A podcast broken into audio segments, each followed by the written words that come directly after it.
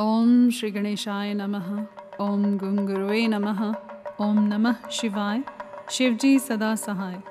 कोटि रुद्र संहिता, अध्याय 18 विंध्य की तपस्या ओमकार में परमेश्वर लिंग के प्रादुर्भाव और उसकी महिमा का वर्णन। ऋषियों ने कहा, महाभाग सूत जी, आपने अपने भक्त की रक्षा करने वाले महाकाल नामक शिवलिंग की बड़ी अद्भुत कथा सुनाई है। अब कृपा करके चौथे ज्योतिर्लिंग का परिचय दीजिए। ओमकार तीर्थ में सर्व पातक हारी परमेश्वर का जो ज्योतिर्लिंग है, उसके आविर्भाव की कथा सुनाइए।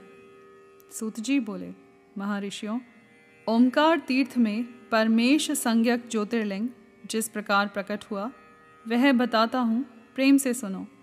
एक समय की बात है, भगवान नारद मुनि गोकर्ण नामक शिव के समीप जा बड़ी भक्ति के साथ उनकी सेवा करने लगे।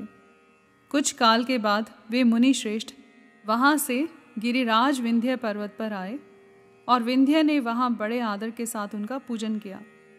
मेरे यहाँ सब कुछ है, कभी किसी बात की कमी नहीं होती है।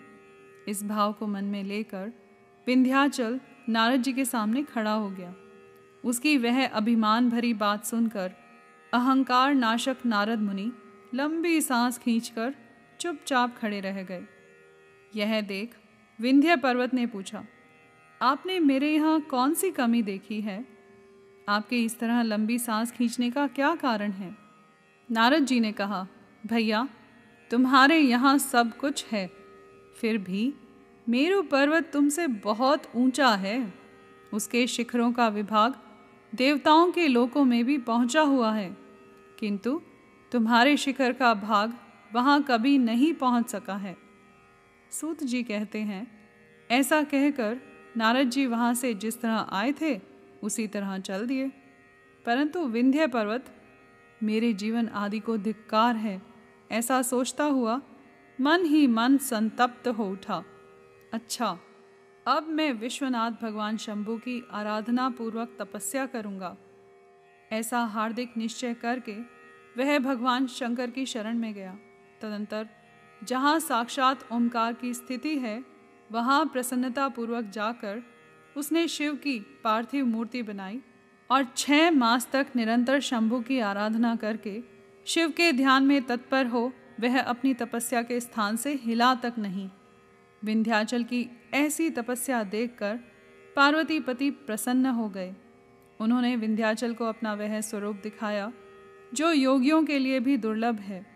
वे प्रसन्न हो, उस समय उससे बोले, विंध्य, तुम मनोवांछित वर मांगो। मैं भक्तों को अभीष्ट वर देने वाला हूँ और तुम्हारी तपस्या से प्रसन्न हूँ।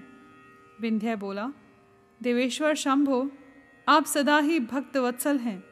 यदि आप मुझ पर प्रसन्न हैं तो मुझे वह अभीष्ट बुद्धि प्रदान कीजिए, जो अपने कार्य को सिद्ध करने वाली हो।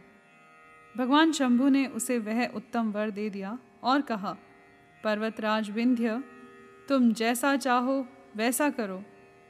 इसी समय देवता तथा निर्मल अंतकरण वाले ऋषि वहाँ आए और शंकर जी की पूजा करके बोले, प्रभो, आप यहाँ स्थिर रूप से निवास करें।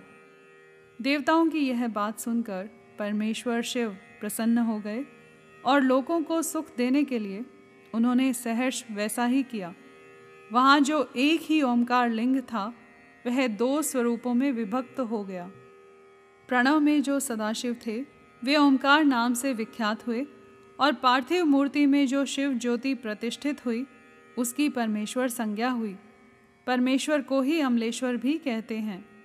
इस प्रकार ओंकार और परमेश्वर, ये दोनों शिवलिंग भक्तों को अभीष्ट फल प्रदान करने वाले हैं।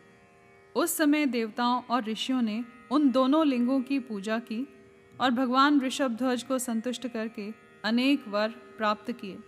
तत्पश्चात देवता अपने अपने स्थान को गए और विंध्याचल भी अधिक प्रसन्नता का अनुभव करने लगा। उसने अपने अभीष्ट कार्य को सिद्ध किया और मानसिक परिताप को त्याग दिया।